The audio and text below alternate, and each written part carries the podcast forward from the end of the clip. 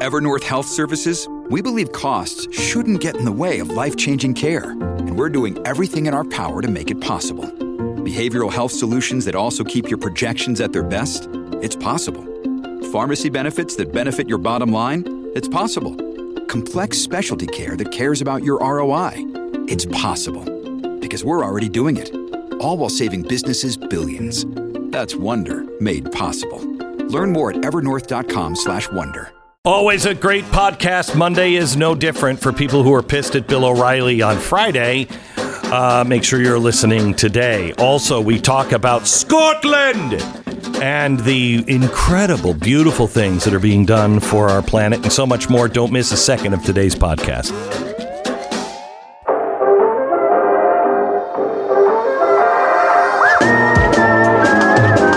You're listening to the best of the Glenn Beck program.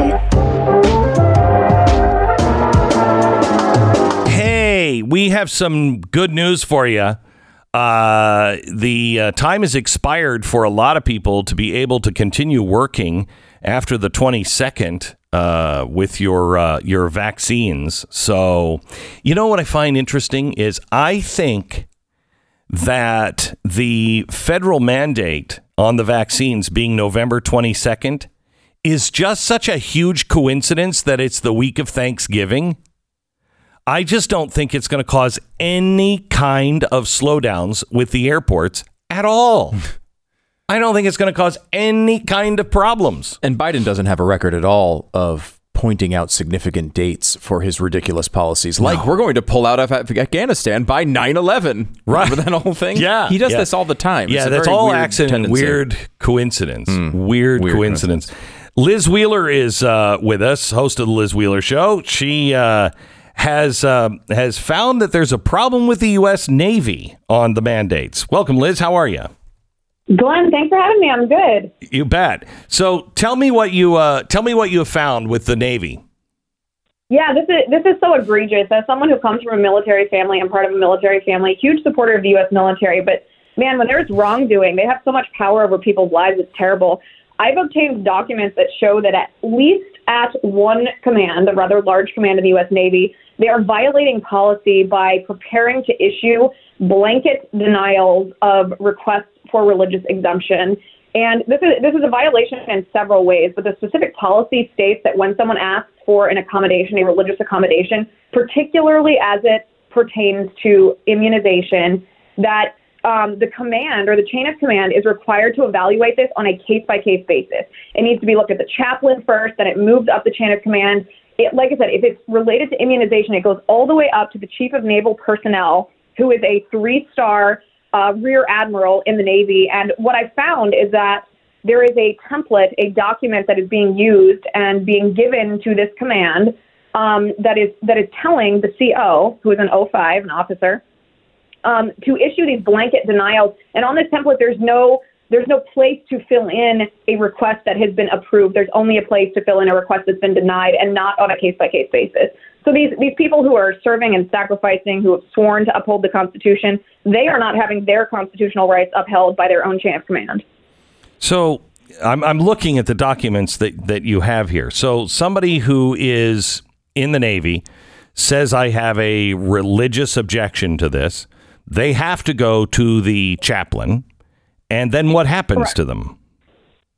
Correct. So the actual chain of command, as it relates just to immunizations, not other religious accommodations, it goes to the chaplain for endorsement, and then it goes to um, the commander of the command, which would be an 05. Then it goes to the first 06, which would be a captain level in the Navy, the first 06 on the chain of command, and then it skips over everyone else and goes directly to this three star general, this chief of naval personnel.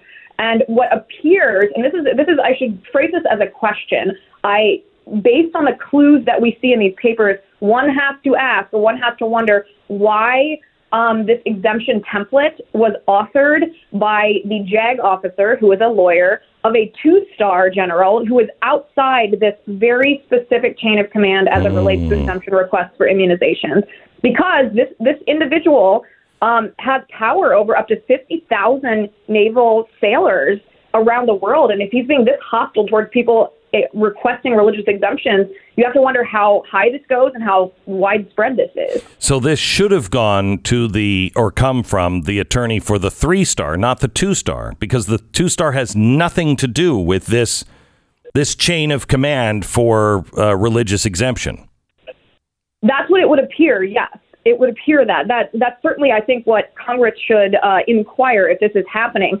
Perhaps the things that we have the the absolute proof of what's happening is that the 06 um, directed the 05, who's the commander at this um, at at at Iwitzi Corey Station, that's the, that's the name of the command, directed the 05 to issue this blanket denial. And the affidavits that you see in front of you, the affidavits are from some sailors who heard the commander um, say, I didn't want to issue these blanket commands, but I was forced to by my superior officer, the 06. That we have proof that that has happened, and that is in direct violation of Navy policy.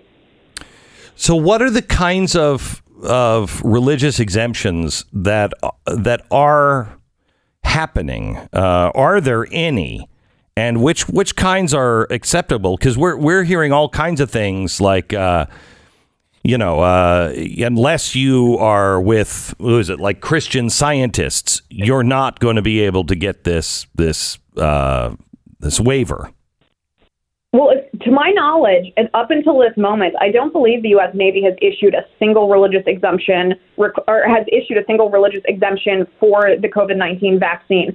I could be out of date. They might have sent some out this morning. I don't know. But up until my um, most recent knowledge, they have not issued a single exemption. And it, it's kind of an unspoken, uh, an open secret, if you will, in the Navy that these requests are going to be denied. But here's the thing here's where it gets constitutional. Here's where there's Supreme Court precedent. The Navy has the burden to show that if they're going to violate someone's sincerely held religious belief, that they do so, they violate it in the least restrictive way possible. As I said, this is the Supreme Court precedent. Well, we have documents in that Twitter thread that I showed that the previous CO of this command said that they fulfilled their mission. The Navy at this command fulfilled their mission 100% during the height of the pandemic, which means that 0% of the service members were vaccinated. So it would be an awfully hard argument to make now that 99% of the service members are vaccinated at this command, that it would be necessary to achieve the mission to violate. I think there's 20 people total who are asking for these exemptions.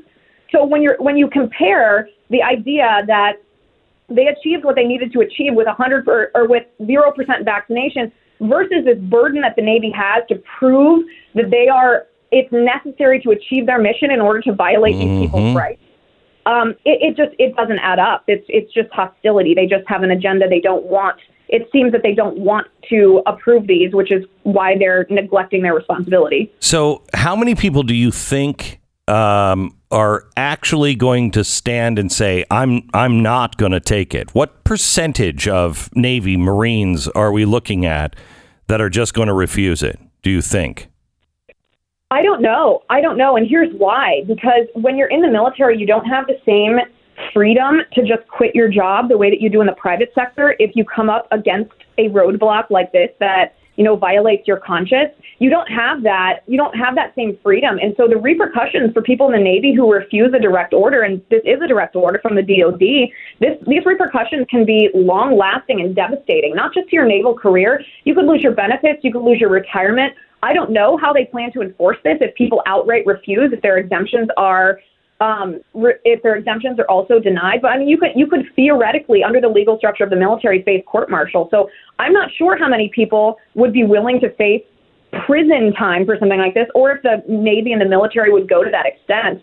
I'm trying to do what I can, you know, to be a voice for the voiceless because they because they don't have the same freedom that you have in the private sector. I'm trying to expose the wrongdoing because they really deserve Navy policy itself to be followed and that their religious requests for accommodation to be evaluated um, with the sincerity that they submitted them.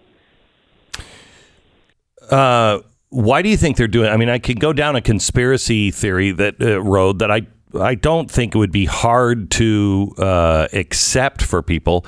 You know, they've been going after you know anybody that they think is a is a radical in the service and the way they define radical is anybody who doesn't believe in the policies of the Democratic Party uh, or who believes in the policies of Donald Trump or whatever.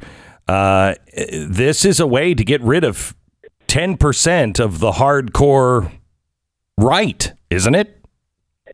Well, it certainly is. I mean, and this this is the same with the vaccine mandate in the private sector for federal employees or federal contractors, right? I mean, what better administrative state than one that doesn't include anybody who thinks for themselves, any independent thinkers? And so, like I said, in the private sector, you have you have the um, autonomy or the agency to quit your job and leave that position. So, what better way to eradicate anybody working for the federal government who is a conservative, who doesn't want this vaccine, who thinks for themselves, who, do, who knows that the Biden administration is rejecting science? That's certainly true at the federal government level. And it, it's also true at, at in the military as well. I mean, when the Biden administration took over the White House, when when he was inaugurated president, they immediately took action in the military and they implemented these extremist training briefings, which are essentially the same anti-racist woke garbage that paints conservatives as potential domestic terrorists and white men as these evil evil patriarchal oppressors and this is what they're this is what they're indoctrinating military members with this is what officers are required to teach to their subordinates. They're required to brainwash those under their command. And th- this is this is this hostility is seeping into the depths of the military. It is, of course, coming from the top down, from the commander in chief, the Biden administration, through this military brass. But what happens then is the people that end up being left in charge, the people who are willing to do this, are the ones who get promoted. And that's, I think, where you see this mm-hmm. hostility mm-hmm. towards religion come in in the case of the religious exemption for the vaccine. What's next, Liz? What's coming? Well, I, mean, I don't what- know, but if you look at that, if you look at that document, there's a very interesting. Um, it's called a chop sheet. It's a, it's essentially a correspondence tracker where officers yes. write advice for uh, their superiors. And when one of the officers was evaluating one of the arguments that a sailor made in favor of his religious exemption, he was citing obviously the fetal cell lines that were used in the testing of the Pfizer and the Moderna vaccine. And on this chop sheet was just this gross hostility, this animus towards pro lifers in general, making painting this this sailor as an extremist. I think he called it an alarming narrative in his absurd argument. And it just seems that if you're conservative and you're Christian, you know, you believe in the sanctity of life, you believe in science, um, there doesn't there seems to be um, less of a place for you in the United States military than there used to be. All right, where do we find all of this information? Can we go to the Liz Wheeler Show.com? Absolutely, absolutely. Yeah, I did a full episode on this. Uh, breaking down all the documents. I did a, a, massive Twitter thread so that everyone could have access to it. But the best place is really to go to liz lizwheelershow.com um, or go to Apple Podcasts and you can, or Spotify or wherever you listen to your pods. And and um, and the, it's the episode. It calls for a congressional inquiry. Episode sixty-eight. Correct. Okay. Good. Correct. Yes. Good. Yes. Episode sixty-eight, and in Congress should they have the duty to, of oversight, and they should use it. Have you heard from any of the you know usual players on the conservative side, the Ted Cruz's of the world, or have you heard from any of them?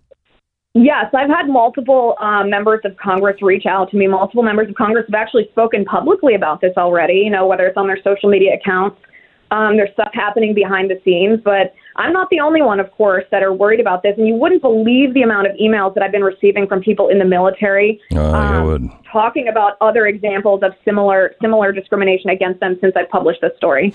Liz Wheeler, thank you so much. The LizWheelerShow.com is where you can find it. Thanks, Liz. We'll keep in touch with you. This is the best of the Glenn Beck program.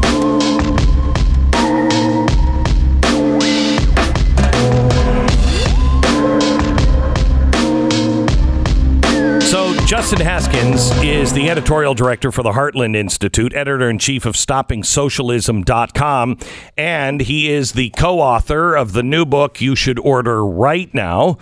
Uh, and it is called The Great Reset. This is my new book. Let me grab it here.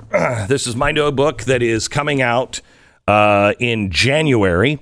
Um, Joe Biden and the Rise of the 21st Century Fascism the Great Reset. You can find it on Amazon. Pre order it now. Do it now so you make sure you get your copy. This is kind of an important thing to say because of the. Um, uh, the problem with uh, the uh, supply chain, if you order them now, you'll make sure you get it by uh, the first you know week that it is out.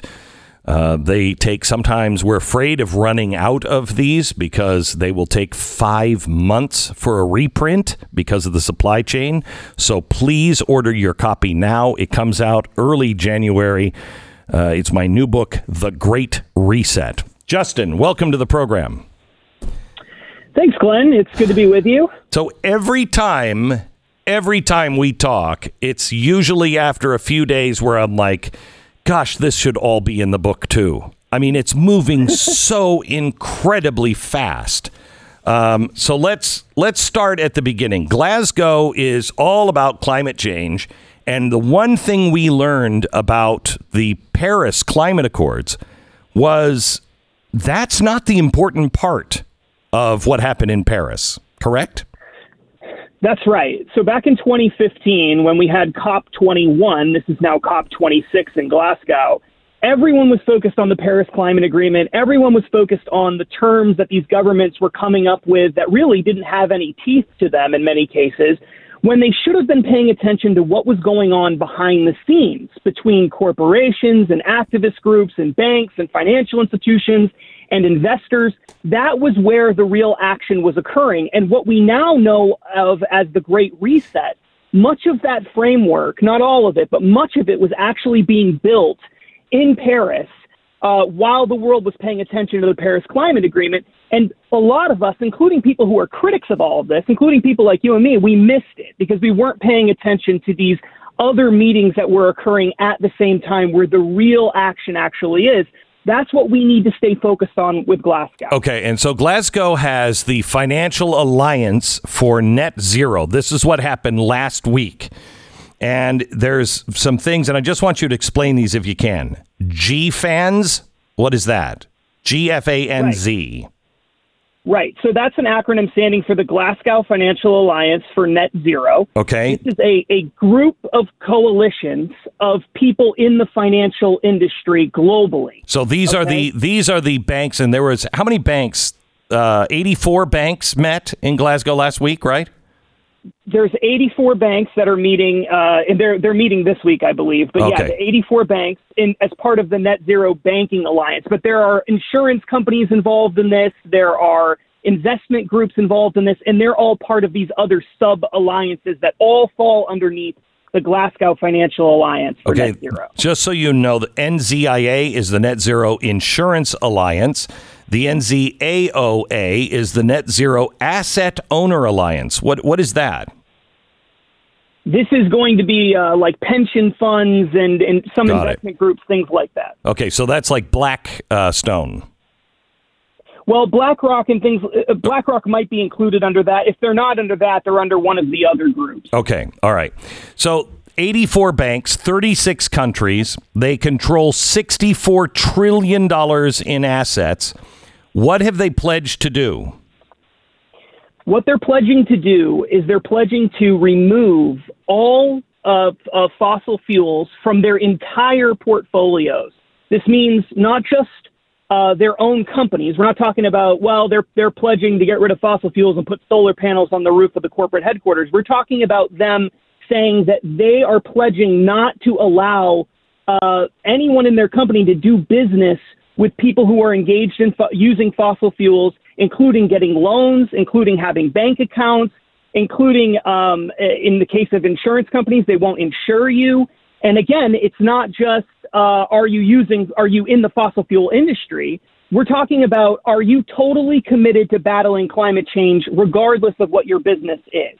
So Me- this is an attempt to force the entire global economy, essentially, especially in the West, to adopt climate change policies that the Joe Biden administration and others want. And the the other thing is it will affect you if you're just a homeowner. If you haven't z- zip stripped everything, if you haven't put uh, you know the the uh, kind of of um, insulation that they want, the roofing, if you haven't put solar panels up, et cetera, et cetera, or if you're trying to buy a house and it doesn't include those things, these banks will say that's not a green house and you'll have to make it green to either sell it or to buy it, right? Well, it's it's going to either happen from the banks or from the insurance companies or from both, right? Because if you're going to get a mortgage, you have to first get an insurance company to say that they're going to insure your house. But if the insurance company says we're not going to insure your house because there's no you're not committed to climate change, there's no solar panels on the roof, so we'll only insure it once you put solar panels on the roof, then you won't be able to get the mortgage from the bank even if the bank doesn't care. So they're hitting you from all sorts of different angles here to make sure that you comply. That's the long term goal. And this is honestly, you know, the the uh, Great Reset. The goal is you won't own anything by 2030. This is a way to force people out of their homes. I mean, if you have a home and it's not deemed green, uh, you'll lose your insurance. And so you won't be able to continue to live in your house. You'll have to sell it to somebody, most likely like uh, a Blackstone that is is willing to, uh, or BlackRock that is willing to go in and greenify whole neighborhoods. This is this is what AOC said when we're going to green all of the infrastructure, all homes, all businesses in America. They're they're not doing it through handouts. They're going to be doing it through pressure on the individual, and most individuals won't be able to afford it. Right, and that's the key part of this, right? Is that even if uh, you have people who might want to go along with this stuff, or they don't care and they just want to, it doesn't. You won't be able to afford it. So the reason you see Blackstone and BlackRock and a bunch of other groups buying up lots of real estate and property, way overpaying what the property is worth. Some cases they're paying 50% more than what the asking price is, is because they know that over the next 20 or 30 years, that property is going to become so much more valuable than it is right now. And they'll be able to charge rent at, at rates that are twice what they are today or more because people are not going to be able to afford to buy their own property. And you know what's what's crazy? What groups are preparing for that? What what's crazy, Justin, is they've made um, evil um, um, uh, landowners. They've made them look like these these evil people that just are ripping people off. When a lot of people who buy rental houses and then rent them out are not rich, nor are they evil, but that's the system they're creating. That it will only be the really rich people like Blackstone that will own these things. And they know going in these houses are going to be unaffordable for most people, and you won't have a choice. I mean, we are yeah, sitting at the Mr. Potter kind of of moment where we're either picking yeah. for Jimmy Stewart and the local bank, or we're going Mr. Potter's way, and the country will be Pottersville. Yeah, I, I think that's exactly right, and that's what made all of these policies that made it impossible for people to evict uh, individuals who weren't paying their rent so damaging. Is that those were the small time people who were really hurt by that. That wasn't the Black Rocks and the Blackstones, these big, massive corporations that have billions of dollars in the bank they can afford to eat those losses for a little while while people aren't paying their rent. But the, the just the guy who has a couple of rental properties and he's got income on the side or that's his primary income, that person can't afford to lose that income for a whole year. Mm-hmm. And so it drove all of those people out of business, in some cases into bankruptcy. It forced them to sell those properties to companies like Blackstone and BlackRock. All of this wealth and property and stock and all of these things are being consolidated and they've it's gotten worse and worse and worse since covid happened but it's been happening for a while and that's really what all of this is about when they talk about you not being able to own property it's not that they're just going to seize the property from you it's that they're going to put all these policies into place they've already done it that are going to push most people out of the possibility of being able to own it for one reason or another and the only people that will be able to control it are these big, gigantic corporations, investment managers, banks who are all on board with the policies that the elites want. If you want to make a change, if you don't like this direction, you must get your money out of these banks. The Amalgamated Bank, that's the largest union bank, SEIU in the country. Bank of America, Citi, JP Morgan Chase, Morgan Stanley, Goldman Sachs, and Wells Fargo. These are the seven largest and most influential banks in the United States that have joined the alliance, three of them last month alone. Amalgamated Bank, Bank of America, Citi, JP Morgan Chase, Morgan Stanley, Goldman Sachs, and Wells Fargo. Get your money into a local bank. If you just say, well, I'll just, I'll just, I'll do that some other time. They are making these policies right now. And if America doesn't start saying, you're not getting any of my money, you're not getting any of my money, you are part of the problem, and put them into the smaller banks because the smaller banks are going to be gobbled by these big banks. They're going to be run out of business because they won't have an opportunity, they won't have the money to do all of the stuff that these big seven banks know they won't have the money. So you've got to take your money out of their coffers and let them know they have a financial fight in front of them. We're not just going to go along with this. Do it this week. Okay. So I want to I want to go to a couple of uh, a couple of people. Um, let me let me start with Mark Carney. Mark Carney is in our in our new book that is coming out in January. Please order it right now so you can guarantee to get it when it comes out in early, early uh, January. It's called The Great Reset. Uh, and Justin is my uh, my co-author on that. Justin, let's go over who uh, let's go over who Carney is. Mark Carney. Sure. So Mark Carney is the head of this Glasgow Financial Alliance for Net Zero. Okay, that we were just talking about. 300 firms are have already signed on to this Glasgow Alliance. They control $90 trillion in assets if you look at all the different firms who are involved in it. Carney is an incredibly powerful person in the banking and financial industries. The guy used to be the governor of the Bank of Canada. He used to be the governor of the Bank of England. He worked at Goldman Sachs for a long time, like over 10 years, I think. Uh, he's worked, he's right now advising Boris Johnson, the, the head of the, the, the prime minister in the United Kingdom and he's the UN Special Envoy for Climate Action and Finance.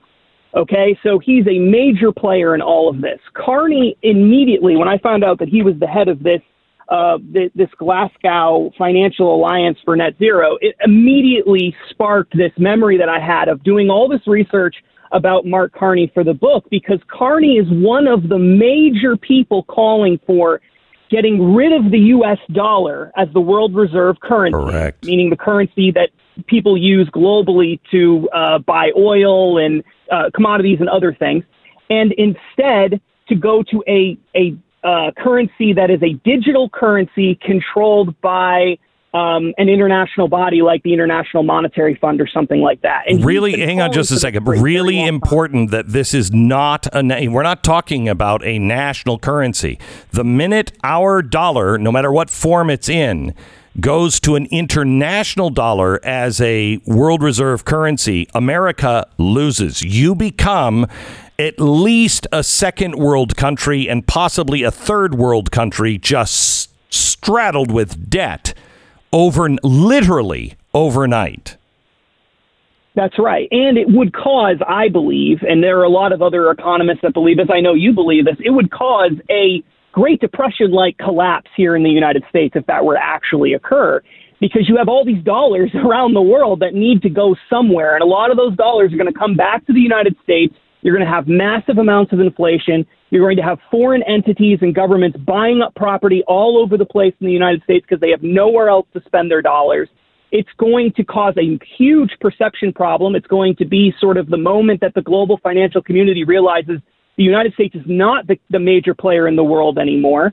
And it, we are going to have a massive financial economic crash if this actually occurs. And this is what Mark Carney wants. He's actually calling for this. He wants this because he says the United States has too much power in the international community. We are too reliant on the dollar. Instead, we should have a basket of currencies that has a tied to a digital currency that that global elites can control at places like the United Nations and elsewhere. The specifics of it we don't know, but that's what he ultimately wants. That's one of the main things he wants, and he's the one that's leading this committee, this Global Financial Alliance for Net or Glasgow Financial Alliance for Net Zero. that is trying to reshape the entire global economy by imposing its will through the financial system. It's also important to realize because we are showing you that this is all part of Build Back Better, which is the slogan for uh, the Great Reset, which comes from the uh, the World Economic Forum. Well, Carney is a member on the board of directors of the World Economic Forum. So not only um, not only is he uh, involved in all of these other countries and the race to zero uh, with the global financial markets net zero race. He's also a guy who's on the board of directors of the Economic Forum. So anyone who says that this is not connected, they don't know the facts. They just don't know the facts.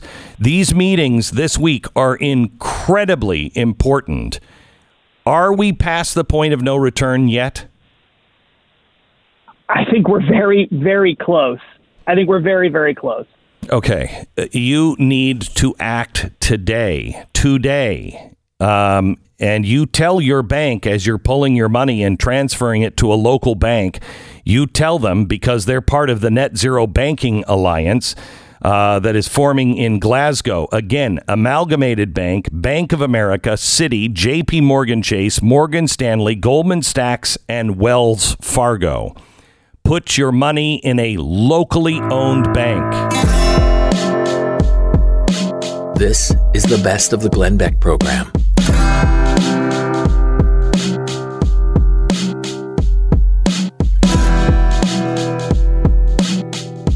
I want to take very seriously a lot of complaints that came in on Friday, uh, but I want to address it in, in two parts. Um, Bill O'Reilly was on, and he said some things that I strongly disagree with. But you know, Bill and I disagree on a lot of things. Uh, this one was a pretty a pretty big disagreement, but the audience um, reacted differently than I did. Uh, Chris wrote in, "Tough decision. I have a heavy heart. I'm sad to say." Uh, it has come to this as I respect you. I think you're a great human. Bill has a stance of the unvaccinated that made my blood boil. Keep up your efforts, but I'm done listening to you. Uh, Dale and Claudia wrote in, We have listened to you for almost 20 years. Today, with the Bill O'Reilly segment, we're done listening on Fridays. He was disgusting and arrogant sounded like a Nazi. I think I kind of said that in a nice way. Nothing more can be said, and please don't defend him, uh, as uh, that would need for us to reconsider listening at all. I will defend him. I won't defend his his policy, but I will defend Bill O'Reilly. Kathy Myers, I will no longer support Bill O'Reilly, argued that losing a great percentage of our infrastructure, first responders, firefighters, healthcare providers, uh, could be a matter of public health, that uh, police could be identified with a mask as unvaccinated so they will know who is unvaxxed so you can stay away. Um, this just goes on and on and on. So I called Bill uh, and said, Hey, Bill, uh, let's talk about this. Now, Here's the one part that I I there's two parts in this. Before we get to Bill's opinion, the reason why I'm doing this is because I don't like sweeping things under the rug. If if something has happened on the show, we address it uh, because we're all adults. The other thing is just because we disagree with somebody and in Bill's case, usually 80% agree, and this is a big one on disagree, but 80% agree we are not the people that um, cancel people. I don't want to cancel people. I want to continue to listen to people who have different ideas and see if we can influence their thinking and also hear what the other side is saying. There are a lot of people in the country that agree with Bill. I am not one of them, but I think we should hear the other side. Um, and we have a diminishing amount of friends because of what is happening in the world, and I am not willing to make enemies out of friends. I want to continue the conversation. That's what this show is. We've tried to always uh, stand for. We don't always meet those uh, high ideals, but we're going to try it today. Bill O'Reilly, welcome back to the program, sir. More enlightenment. I'm getting enlightenment twice this week. Yes. Unless you cancel me on Friday. Yeah. Um, well, and that's excellent. Yeah. Excellent enlightenment. Thank yeah. you. Uh, so, Bill. Yeah. Uh, you said some pretty crazy things on Friday. Here, let me just refresh your memory. Yes, okay. All right. How do you take 10% of the population and Uh-huh. say, no job for this you? Is, this is recording from Friday. And expect it's that to happening wait, wait, wait, right work. now. Wait, wait, wait. It's happening But wait, Bill, hold on just a second. Here, here's your response. even as we speak where I am. I know. I know. So in, in New York City, they're going to lose 25% of the cops and about 18% of the firefighters. what does that city- what does that do to the city? And I mean, there's a not a greater group of people that deserve that. who, who are the happiest people in the world today? The gangs who can go out and, and commit crimes. Correct. They can commit crimes now at will anyway, but it's it's fifty percent easier to do it today and over the Halloween weekend. So look, I'm sympathetic to the fascist element of this. I I, wanna- understand. Stop for a second. You're not saying that you're you're sympathetic to fascist. You're sympathetic to the people who think this is fascism, right? No, I was thinking. Um, look, let me define what I said. And Okay, again, all right, people, okay, go ahead. people hear what they want to hear. Okay. It's not what I said. I'm not for mandates. Okay, and I made that quite clear.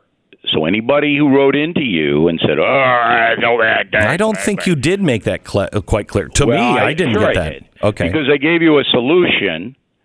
I gave you a solution to go around the mandate. But right, but your sol- mandates are are number one. I don't think they're fair, and number two, I don't think they're constitutional in the private sector. Okay, but your Okay. but your um, your solution was that you would uh, have the the police not force people to have vaccines, but they'd have to wear a mask, so no one would If they trust were that. unvaxxed. Right, so no one would right. trust that police officer, which I think is a really bad idea. Right. So you and I disagree. So let me ask you some questions. Okay. Okay, all right? Mhm. All right, I'm taking over the Glenn Beck show. It's a thrill for me to be Well, here. Well, it is. It is good to hear your humility on this. Number one. Yes, go ahead. You're vaxxed, right? I am not vaxxed. Oh, I didn't know that. I thought you were vaxxed. No, I'm for vaccine if you want it, um, but I had a really bad case of the vaccine. Uh, of, okay. of Are you, COVID. how about your family? Uh, some of my family members are. My uh, one of my older children and uh, her husband are vaxxed. We all had it though. We all had COVID. All of us. You all had COVID. All right. Mm-hmm. So, um, do you believe that the vaccine brings down cases of COVID? Do you, Glenn Beck, believe that? yeah, I think there there's plenty of evidence to show that it brings Okay, down. Good. Good. All right. So we're simpatico. Mm-hmm. Um, vaccine brings down the level. Mm-hmm. So here we are in New York City. Eight and a half million people Mm-hmm. living in New York City. Eight and a half million people. The government of New York, which is awful and terrible, they have decided that everybody who works for the city has to be vaccinated for two reasons. Number one, so they don't it's the level of COVID goes down for city workers, and number two, because they want to send a message that everybody in the city should get the vax. Okay, stop for a second. stop for a second. Go ahead. Um, I, I, well, I mean, you look at the the numbers in Florida going down. Uh, that also can be done by herd. Um, Yeah, but the vaccinations in Florida went up. Now, I support DeSantis pass and the Florida legislature in Tallahassee and in Texas as well passing laws against mandates. I supported that. And I don't think your audience, because again, people hear what they want to hear, I don't think they uh, know that. But I have a solution, and I gave it to you on Friday in New York that if you don't get vaxxed and the city council says you're going to get fired unless you take the vax, which I don't think is right, that a compromise could be reached.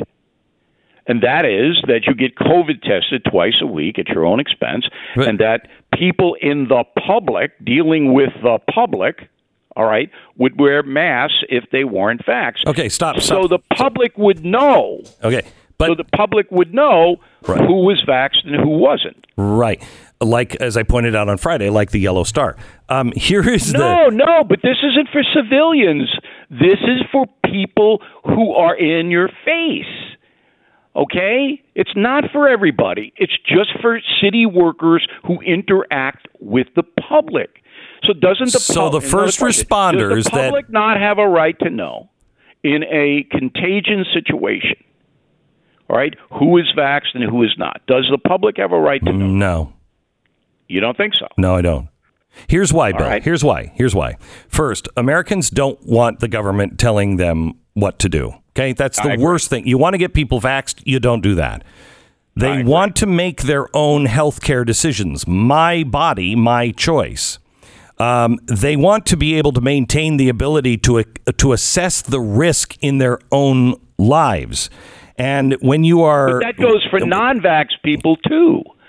I mean, it goes for people who who Right, are but- but- vaccinated, who believe the vaccination protects them. They get the same rights. Okay, so isn't this the well? Then why don't they just wear a sticker that says? I mean, they're the ones that believe in the mask in the first place. As you said on Friday, when I said the I masks don't, don't, believe work, in the mask. This is against the mask. Right. I'm not a mask guy. so then why All are I'm you saying is that if you didn't? reach a compromise rather than wiping out 20% of the police department so that the criminals run wild, you could reach a compromise Yeah. with the union. Okay, so here it Okay, is. And that's all I was saying. Okay, so here it is. Your compromise is those people who do get the vaccine wear the mask, so everyone knows who's vaccine vaccinated.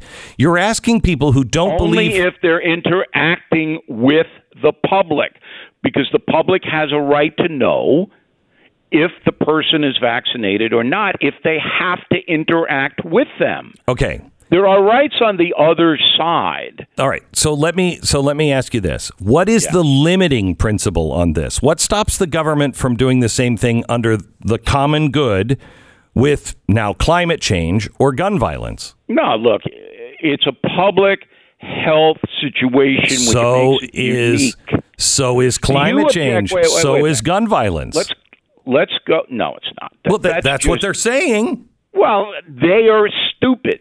Okay, gun violence is driven by criminals. It's not driven by guns. But that's not what they. I mean, you It now have the. Department of Health. Each- it it does. They're in charge. You can't open this door because you don't know what's behind the next door, and they're already Uh, saying these the are public. slippery slope. yes. Look, okay, in theory that's fine, but every court in the country has ruled that in a public health situation, you have to get vaxxed for measles if you want to go to public school. But it took us right. six and years. polio, It- polio. and, and a bunch of other I know polio took us six years to get to fifty six percent, and that's when kids were Because not the walking. media wasn't as sophisticated. Look, let's but- just break this down. Let's just break this down, okay? I support states like Texas and Florida saying mandates are illegal. Number one, I don't support private companies saying to all of their employees, you have to be vaccinated or you can't work here. I think that's wrong. Okay? They can do that. They have a right to do it, but I think it's wrong. However, and this is where your letters are coming in, I also support the right of people who to know who's unvaccinated because there is a contagion. In New York City, if you didn't have the strict public health laws they have, you'd never get over this pandemic. It would never stop because Disagree. there's too many people on Florida. top of one another. Florida. It's, there's not any place in Florida that corresponds to New York City. No, but you uh, again, you are dismissing the idea that there is a that your body makes immunity. Your body. What does the virus? What does a vaccine do? A vaccine tricks. Listen to me. It tricks your body into making antibodies. So it files that information. No government in the world can evaluate antibodies. They can't do it.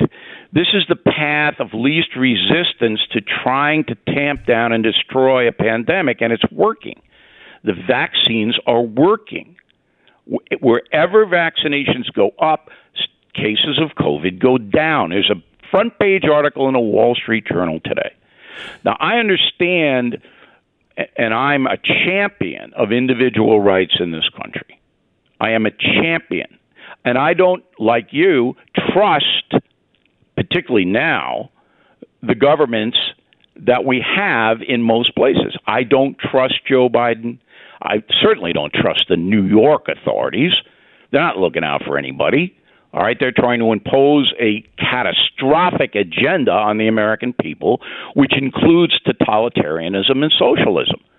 And we've talked about this on your program. All right, but I also understand there is danger from COVID.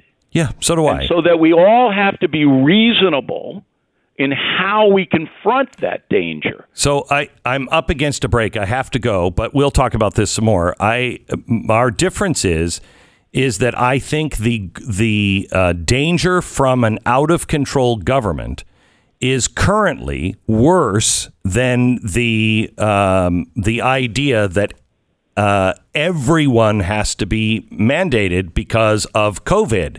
I think the idea that you are making pariahs out of 10, 15, 20%, even 5% of the population is a very dangerous idea. And giving the government this power, all they really have to do is say, we highly recommend it and you can make your own choice. We were we were we're already over 80%. We were clearly on the way up. This really kicked back when people started to say, wait a minute, you're forcing me? That doesn't seem right.